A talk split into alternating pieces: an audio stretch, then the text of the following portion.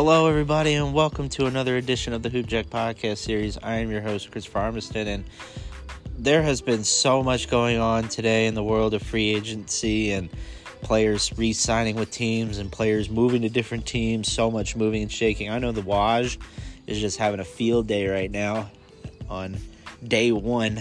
Well, actually, I take that back. No, yeah, it is. It's day one. So July 1st was the start of the free agency market and teams committing, really signing and everything. So last night were some big takes, but today were some of the bigger ones. We're going to start off with Nikola Jokic. He was up for a contract deal, and I got to say, this is big. He had a 5-year, $264 million contract deal to stay with the Nuggets, which is now considered the largest contract in NBA history. And I gotta tell you, it better be worth it. I mean, MVP, but still coming up short in the finals. I know he'll probably have another shot in an MVP year, but I think the fact that you're paying him that much, he needs to bring a title to Denver. He needs to bring a title to the Nuggets. So hopefully that deal will pay off. I know looking at it by year, you're looking at 52 and some change per year on that. So congrats to him, and hopefully the Nuggets can continue to grow once the season starts.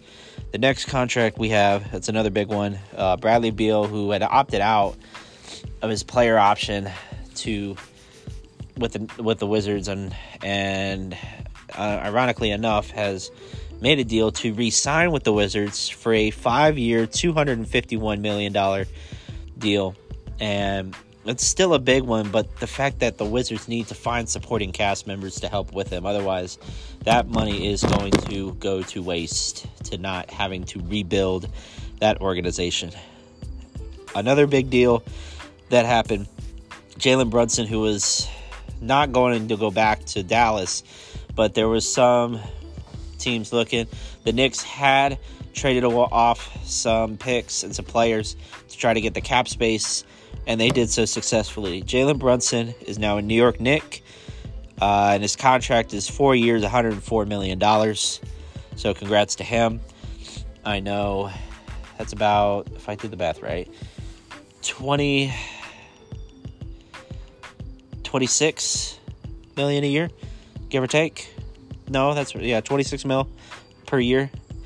And good luck to him. Hopefully the Knicks can, I mean, they got rid of, I believe, Nerlens Noel and one other player, I can't remember who, and a pick to give him some cap space. But the Knicks just need to find a way after having not drafted anybody and trying to think that Jalen Brunson is the key. I mean, you got to look at what can Julius Randle do, what can RJ Barrett do, and how can that complement each other. We have some other minor signings with Chris Bosher, 3-year, $35.25 million to stay with the Raptors. Lou Dort, 5-year, $87.5 million to stay with the Thunder. And another big deal, and I'll kind of decipher it however I can. Devin Booker he wasn't up for a contract negotiation, he just got an extension, if that makes sense, because his current contract, he still had 2 years left of his contract with the Suns, but recently he just signed a 4-year, $224 million to stay with the Suns. His total contract now is 6 years, $295 million, which, if you look at it from what he had, he still had about 2 years. He had 2 years and still $71 million left on his contract with Phoenix. But with that re-signing, he's now at a 6-year, $295 million. And hopefully the Suns could grow. I mean, there was talks about KD planning to go with Phoenix or Miami. There were some of the big teams. So hopefully Phoenix can find a way to get that money and work out a contract deal if KD wants to go there. Another one we have is Karl Anthony Towns. He is the same way. He had a 4-year, $200. It's basically the same contract, 4-year, $224 million to stay with Minnesota, and his also total contract was 6 years, $295 million. So both of those players only added more considering what they had left on their contract. But also Minnesota did pick up Rudy Gobert out of free agency, signed him to a deal. So you have the Twin Towers now in Minnesota with Cat and Gobert. Hopefully that chemistry works. It'll be tough to – I don't know if they'll have them both on the floor at the same time, but if they do, that paint, no one's getting into that paint if both of them are down there. You're just going to have to rely on shooting. Also, Ja Morant, another unique case, 5 years, $193 million, and the deal could eventually become worth $231 million depending on how his numbers go and how his years go. So he's still staying 5 years with Memphis, and I think Memphis can continue to keep growing. I know Jaren Jackson Jr. is going into surgery. He's going to be out. So time will tell what will happen there. And what I also found was a question mark day where was a trade. Pacers are trading Malcolm Brogdon to the Celtics in exchange for Daniel Theis, Aaron Nesmith, and a 2023 first-round pick. And what I found really funny today was there was a meme out where, I don't know if you guys remember an old SpongeBob episode where he had a paperclip and string. And the thing and the title said, "This is what the Celtics gave up for Malcolm Brogdon." And I thought that was hilarious because, to be fair, the Pacers gave up their key player. Malcolm Brogdon was their franchise player. That was their main player.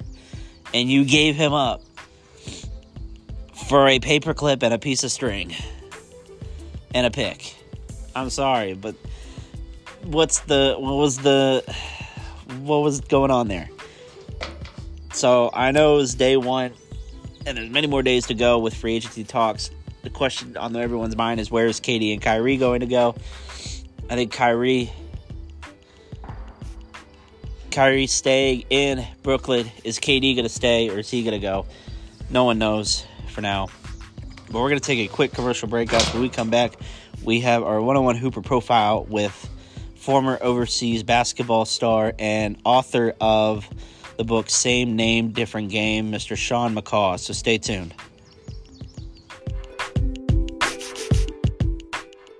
Welcome back to the Hoopjack Podcast Series, guys. And today, for our one-on-one Hooper profile, we have a very special guest, former European pro basketball star and author of the book Same Name, Different Game. We have Mr. Sean McCaw. Mr. McCaw, it's great to have you on the show. Thanks for having me on. I appreciate it. So, and by the way, thank you for sending me a copy of your book. I read through it, and I like your history. It's what you had to go through in your time, especially during a hard time of transitioning from college ball and then the lockout and then and then being part of pretty much the start of European basketball kind of growing. What was that kind of like, being a part of that process with several countries? Like you said, I think some countries were first starting out with the EuroLeague and everything like that. What was the process for you on trying to adjust? Well, I mean, it was so long ago. I mean, this was back in 95, but I always laugh and say that I'm like a dinosaur. I was in the stone age of European basketball, but it was definitely a big transition, especially considering there was no internet age. There was really, really a lot of conveniences that players have now that I didn't have back then. So it was a huge adjustment. And I think the thing that worked for me in my favor is that I was always willing to adapt. And I think that's the biggest point that anyone should have if they are even thinking about coming overseas to play ball, is they have to adjust to Europe and not the other way around, whether it be basketball or just the lifestyle. Right. And like you said, you were playing basketball at a time, like there was no internet. There wasn't a whole lot of technology change back then, but compared to what it is now, and you see European basketball growing, you see a lot more Eastern European basketball players in the NBA. Do you like seeing that what the league has come to and how noticeable that European basketball has gotten? Yeah, it's gotten ultra professional in the, I would say in the last 10 to 15 years. I live in Germany currently, and I've seen it myself. I've lived here since 2006, I believe, full time. And I've seen the growth that the German league has had in that time, and it's become ultra professional. And I like the growth. The bad side to that is that a lot of players that have talent, but maybe not an agent, they get left by the wayside because teams are really looking at D1 players first, kind of like that. So there's a lot of players that went to NAIA schools or D2, D3 schools that sometimes don't get a chance because they don't have an agent. And the age of writing a club, writing a coach, and getting a tryout, those days are pretty much done unless you're talking about a lower level league. Right. And you actually, and kind of before you made that leap towards overseas basketball, you played you grew up in the Vegas area, am I correct? Right, that's right. And then played high school ball at Western High School. I mean, Vegas at that time, what was kind of the basketball scene like? It was, I mean, back then there was a lot of talent. I mean, there's still a lot of talent in Vegas. Vegas is very underrated as far as talent goes. But also back then, my high school team had 6 D1 players on it. So, wow. So the talent has always been there. And I think Vegas is still underrated, but they've definitely had some people come out since then. And then I know this is probably a stretch, but were you a part of the AAU scene during that time? I don't know if it would have been. You're really calling out my age right now. I know I'm reaching, but I'm just. No, but it's okay. Not AAU, but even club ball. Would there have been club ball at that point? There was no club ball back then, and I was a part of that first wave of AAU, where it wasn't as it is now, not even close. But those were the first teams that traveled. We traveled to Phoenix. We traveled to California, things like that. The Pump Brothers were big back then. So it was everything was starting. This is like in 1991 when I graduated.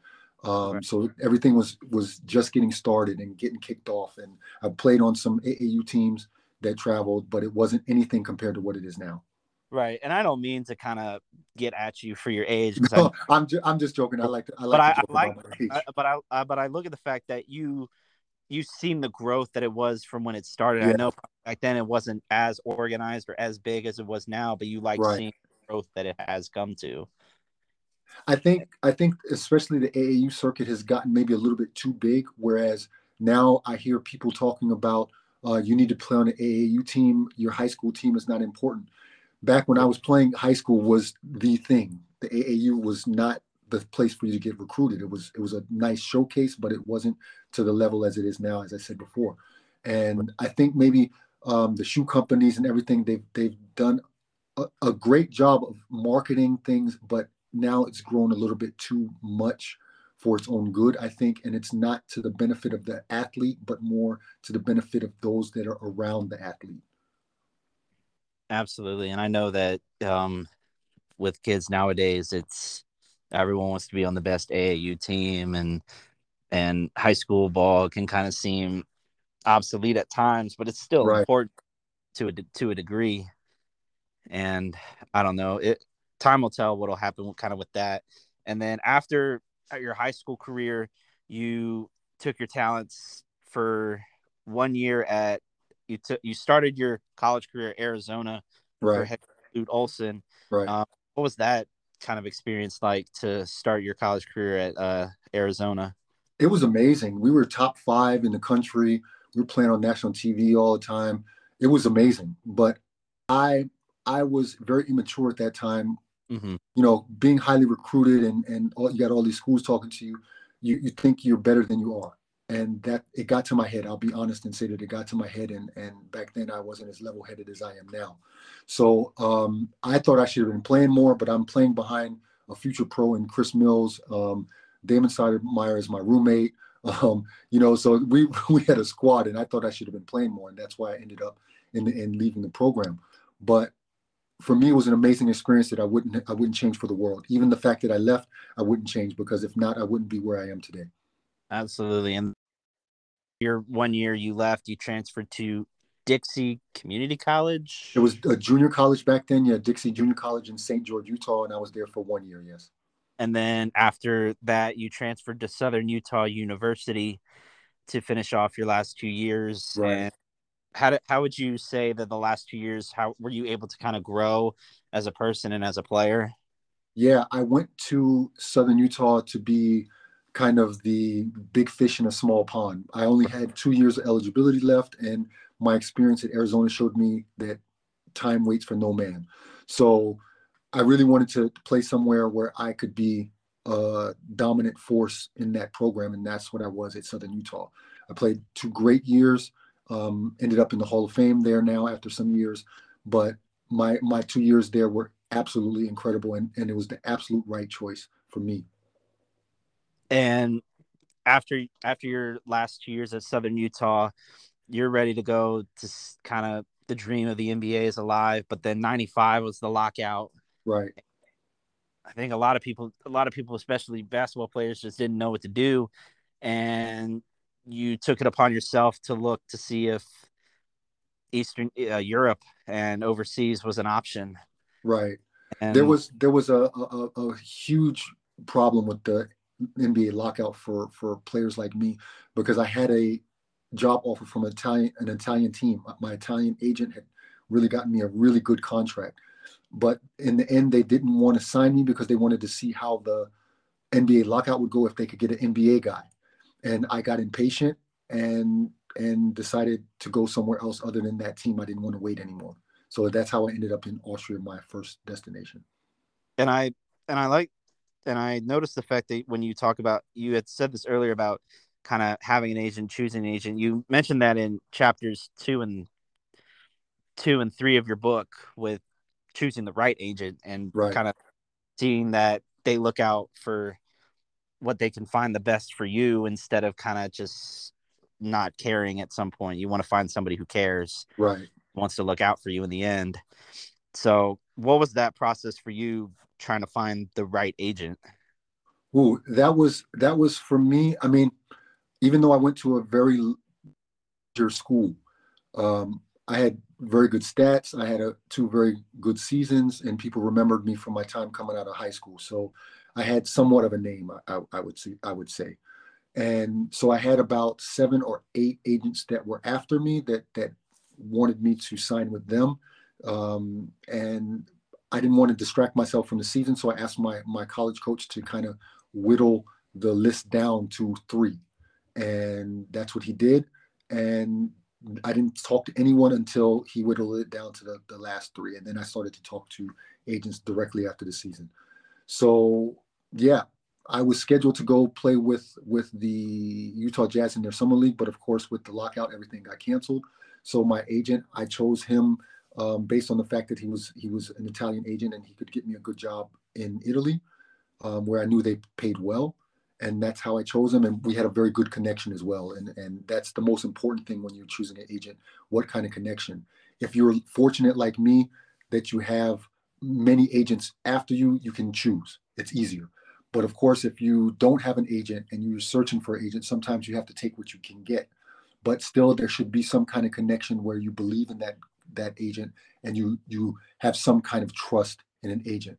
But I'd say it all the time. There's only 3 times when you know how good your agent is, and 2 of those are bad moments. The first one is if they can get you a job, of course. That's every agent's job to find you a job. That's one thing, but the next 2 are bad situations or crisis situations. Whereas if you're hurt or injured, if you're hurt or fired, those are then the times when you'll find out how good your agent is. So you don't really know if the person that you chose will be good for you unless one of those 3 things happen. If they can find you a job, if you're fired, or if you're injured. Okay. And I know that can be hard for somebody, looking for that option, especially if the NBA at that time is not the right option. There's still an option. And I like when I was reading your book, I like one of your sections, and I can't remember what chapter it was on, but you talked about Division I versus Division II, III, NAIA, JUCO. Right. And I like that because I've always said it doesn't matter which division you go. Yeah, a lot of people like the big name schools, Kentucky, Kansas, right? Because that's the one, that's the name. But I think when you're looking, you want to find the school that's right for you, and I think you can make a difference for that program because people are still scouting no matter what. Exactly. And I think it doesn't matter where you go. But I know you started at Arizona and then went back down to JUCO, but then came right back up to Southern Utah. And it's a process. People just want to find that right fit. It's like a glass slipper. Right. You want to find a shoe that fits. And it's not easy. It's very taxing and very difficult, but it's worth it. You just have to do your due diligence. So with college athletes and some high school athletes now starting to make money because of the name, image, and likeness kind of NIL and endorsements from different companies, what's your take on that? And can it be harmful for like colleges looking in or even the athletes, you know, taking it all in? I think it's actually a great thing for the athlete, but with all new things, sometimes it takes a little bit of time before everything regulates itself. Right now, it's a big hype and players are signing really good deals, things like that. But I hope that most of these players have good financial advisors because Uncle Sam is going to want his cut. So you don't want people being bankrupt 1 year out of school because they didn't pay their taxes. So there's things that have to be regulated. It's kind of like the wild, wild west right now. And after, I would say, a couple of years, then it'll I think, slow down and it'll become a little bit more normal. It'll take time. But I think for the athlete in general, it's a very positive sign, a positive direction that it's going in, that not only the schools make a lot of money off these players, but also that the players are able to reap some of the benefits of their hard work. Yeah, and like you said, I think the fact that a lot of these kids, then they are making money, I think they need to be smart with it. Like you said, a financial advisor, money manager, someone who can make sure that Uncle Sam is not taking too much out of that and they're actually paying it. Right. But, and then so after... and then when I was reading the last chapter of your book, it was the end of your season and returning home and then culminating into the career that you had overseas, and you've taken your talents and brought that towards coaching after your pro career. Are you still coaching right now for anybody or any league? Say? No. After I retired from basketball, from playing as an active athlete, I went directly into coaching, and I coached for 9 years, also in the first league in Germany, second league in Germany, and as well as youth basketball here in Germany. And I retired 6 years ago and went into education. Now I'm a teacher at a private school here where I live in Germany. I'm still very connected to the game. I still have many friends that are coaches, or some of my youth players are now. One is a national team player for Germany, for example. So I still have a lot of connections within the game, but I'm not an active coach. What I do now is more consulting for players. That's my main thing now. So you're with that and kind of the book, you're trying to give them advice and kind of make sure that they're staying on a good path. Right. That's exactly what I do. It's more education based. I'm not an agent. I don't want to be an agent. That is not my lane. I cannot get people jobs. I can also not get people an agent. That is not what I want to do. My thing is all about education. Without the proper education for these players before they come over here, they'll be lost. And what I try to do is to flatten their learning curve before they come over here so that they know what to expect. A lot of players have no idea what the European market is like, what players are getting paid in different countries, the different levels of leagues here in Europe, what EuroLeague is. I've heard many players say, hey, I want to play in EuroLeague. Well, EuroLeague is the best basketball outside of the NBA. That's a league in itself. but what they mean is I want to come play in Europe. It's a two totally different things. So even terminology, players have to learn before they come over here. And it's not as easy as people think to come over here and play. You can't just say, okay, I want to go to Europe. I've had players hit me up on Instagram and be like, hey, I need a job in Europe. I'm ready. No, it doesn't work like that. So right. And that's the thing, without that kind of information or education, what I provide in my consultant services, players are lost. And I've dealt with quite a few of players, and it really opens their eyes once they talk to me for 10 minutes. And so what I try to do is give a lot of information, especially on my Instagram page, Sean J. McCaw. I try to give a lot of free things, knowledge, so that the players can see what I've experienced and see what to do. Then I combine that with my website, SeanJMcCaw.com, where I post a blog usually once a week, and I talk about different themes around basketball. And I also do a IG Live, I guess you would say podcast, where I invite different people from around, in and around European basketball, everyone from between a top starting point guard for a EuroLeague team down to a guy who played in the 6th league in Germany last year, and everything in between, GMs, agents, anybody that can give their viewpoint on European basketball. So I do these IG Lives usually once or maybe twice a week. Then I post them to my YouTube channel so that the information is out there. Now, I have to balance that also with my book, of course, because I think a lot of the information in my book translates directly to this education, what I do. And then also my consulting, where someone can book me for either 30 minutes or 1 hour, and we can talk about whatever questions that they might have. We meet online, and I'm able to be kind of face to face with them, and I can really go in depth into what they need and develop a plan for their next steps. I don't do the work. It's up to them to do the work, but I provide the information that they can go out in the world and do what they need to do with confidence and flatten their learning curve as well. Okay. So, I mean, that's good to have, you know, being able to give that kind of advice. And like you said, you're not an agent, you're not nothing, you're a consultant, just making sure that this would be at least like a decent option. Like, you could try this, this, and this, but I'm not telling you to go do this. This is right. What we could try. Right. I mean, I lay the groundwork, but the work has to be done by them. For example, right. I just had a client yesterday that reached out to me and said he needed me to look over a contract that he got from a German team. And he didn't know if everything was in there was right. He doesn't have an agent. So he faxed, or not faxed, he sent me over the contract. I looked over it, and I could tell him right away, okay, this is missing, this needs to be added, things like that. Then he went back and talked to the GM and got those things in. 20 minutes later, he called me and said, hey, everything's good, we got the stuff in. But these are type of things, if you don't know, then you'll never know. And these teams are not just going to offer things if you don't open your mouth, especially if you don't have an agent. And so that's what I try to help the people who don't have an agent, that don't have someone behind them, behind their $100,000 contract, who are fighting for a $400 job or something like that, because those are the ones that need the information the most. Right.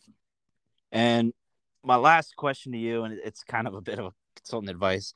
What advice would you give to the next generation of high school basketball players, or after college players looking to play overseas, and or even high school players wanting to play at the college level and beyond? What would be your advice to them?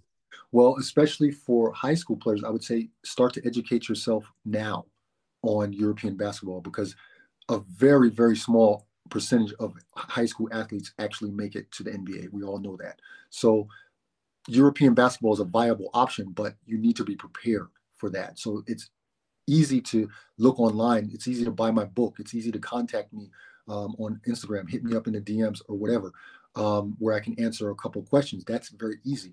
But you definitely have to be prepared.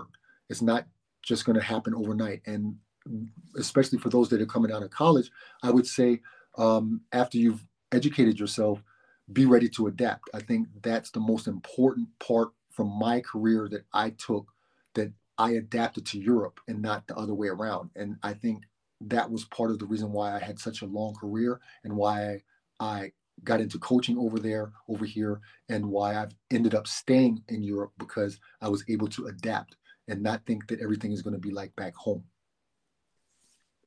Right. And that's some great advice, man, to kind of give for that next group of wanting to kind of do that research. And like you said, it's a very small percentage that goes to the NBA, but it's good to kind of educate yourself for other options that are not the NBA, but you still can have the opportunity to play professional basketball. Exactly. So that's going to be it, guys. So again, thank you, Sean, for taking the time to come on the show. And guys, Sean, why don't you tell everybody where they can find your book? Well, they can find it on Amazon. They can find it on Barnes & Noble online. They can also buy it directly from my website, SeanJMcCaw.com. And yeah, I mean, I'm very accessible on Instagram. That's where I am the most. And I'm definitely open to questions and things like that without paying and things like that. Just hit me up in a DM and ask me whatever you have to ask me, and then we can go from there. But I'm very accessible. I'm not going to charge you an arm and a leg for information. I just want to make sure that information is accessible, readily accessible for people that need it. And that's my most important thing. That's my passion. Absolutely. And Sean, thanks again for coming on the show. I look forward to seeing big things from you. Hopefully your book kind of explodes, and hopefully you giving the right advice to these kids. It'll help them kind of with a path for the future. Thank you. I appreciate it. No problem, man. We'll be right back with more Hoop Jack, guys. So stay tuned.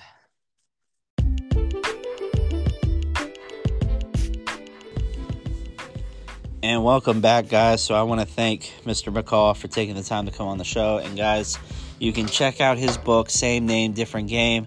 The link will be in the description. It'll also be on the story when it comes out.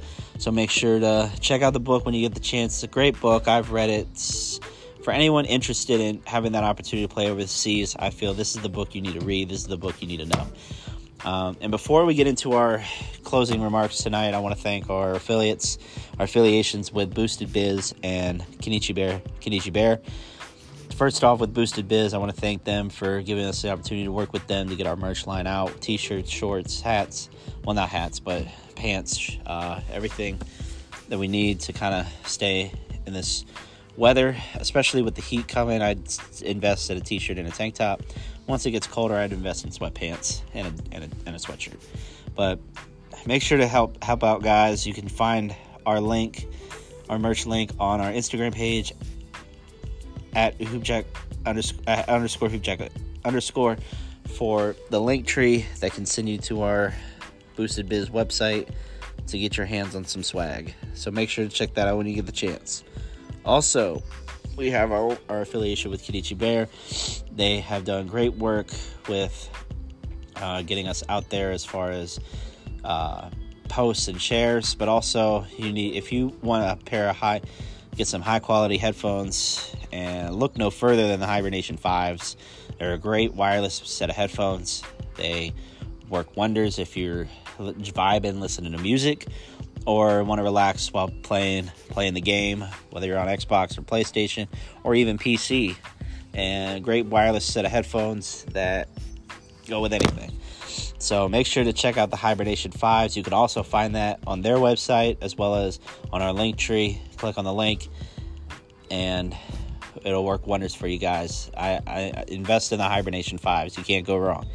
So for closing remarks, I just want to say I hope everyone stays safe this weekend. It's the 4th of July. I know people are going to be out partying, going to parades, enjoying the fireworks, having a great time with friends and family. I just want everyone to be safe. Make sure you don't overdrink. Make sure you're not lighting up firecracker near your feet or your hands, or messing too much with fireworks, but be safe with fireworks. Make sure you're from a safe distance, and just be careful out there, guys. I know it's the 4th of July weekend, but be safe and have fun, and spend time with family and friends. Enjoy some watermelon, Enjoyed some hot dogs, hamburgers, and just have a grand old time. That's going to be it for this episode. Again, I want to thank Mr. McCaw for taking the time to come on the show. Again, guys, check out his book, Same Name, Different Game. I have a copy, and it's great to see kind of from an inside view of what path he took and how he overcame enormous odds to get to where he is now. So make sure to check it out. Make sure to keep supporting the channel. Check out the show. We're continuing to grow every day, and hopefully the process keeps growing. And remember, don't be a bystander, be a hooper, and keep balling. Peace.